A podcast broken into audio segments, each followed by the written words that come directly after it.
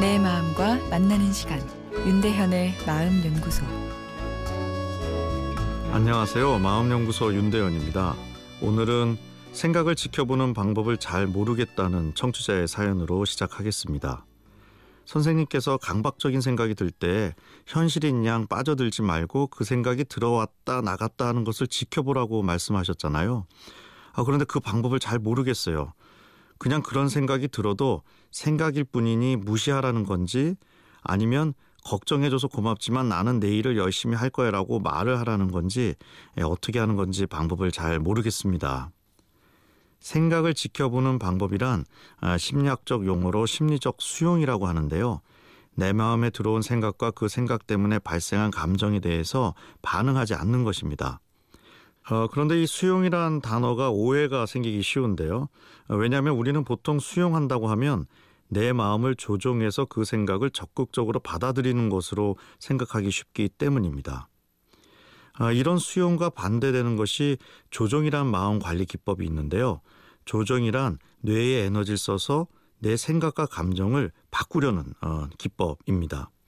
오늘 사연에서 말한 부정적인 생각을 애써 무시하거나 긍정적인 생각을 인공적으로 만들어서 맞불 전략을 펼치는 것이 마음 조정의 한 예가 될 수 있습니다. 조정은 현대인들이 가장 많이 쓰고 그만큼 효율적인 마음 관리 기법이긴 하지만 지나치면 뇌를 피곤하게 만듭니다. 특히 강박처럼 불안이 심할 때 조정 기법을 과도하게 사용하면 오히려 불안이 더 증폭되기 쉬운데요. 이럴 땐 수용이 더 효과적입니다. 수용은 마음 조정을 하지 않는 것입니다.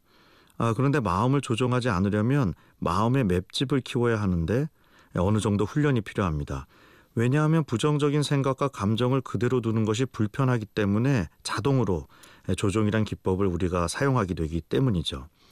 예를 들어 이번 시험에 떨어지면 어떡하지란 불안한 생각이 들 때 그런 생각이 들 수도 있지 하면서 무심히 바라보는 맵집이 필요한 거죠.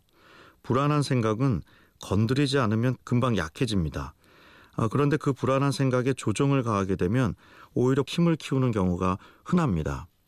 수영은 달리 말하면 내 뇌가 주변과 반응하는 것을 끊는 훈련인데요.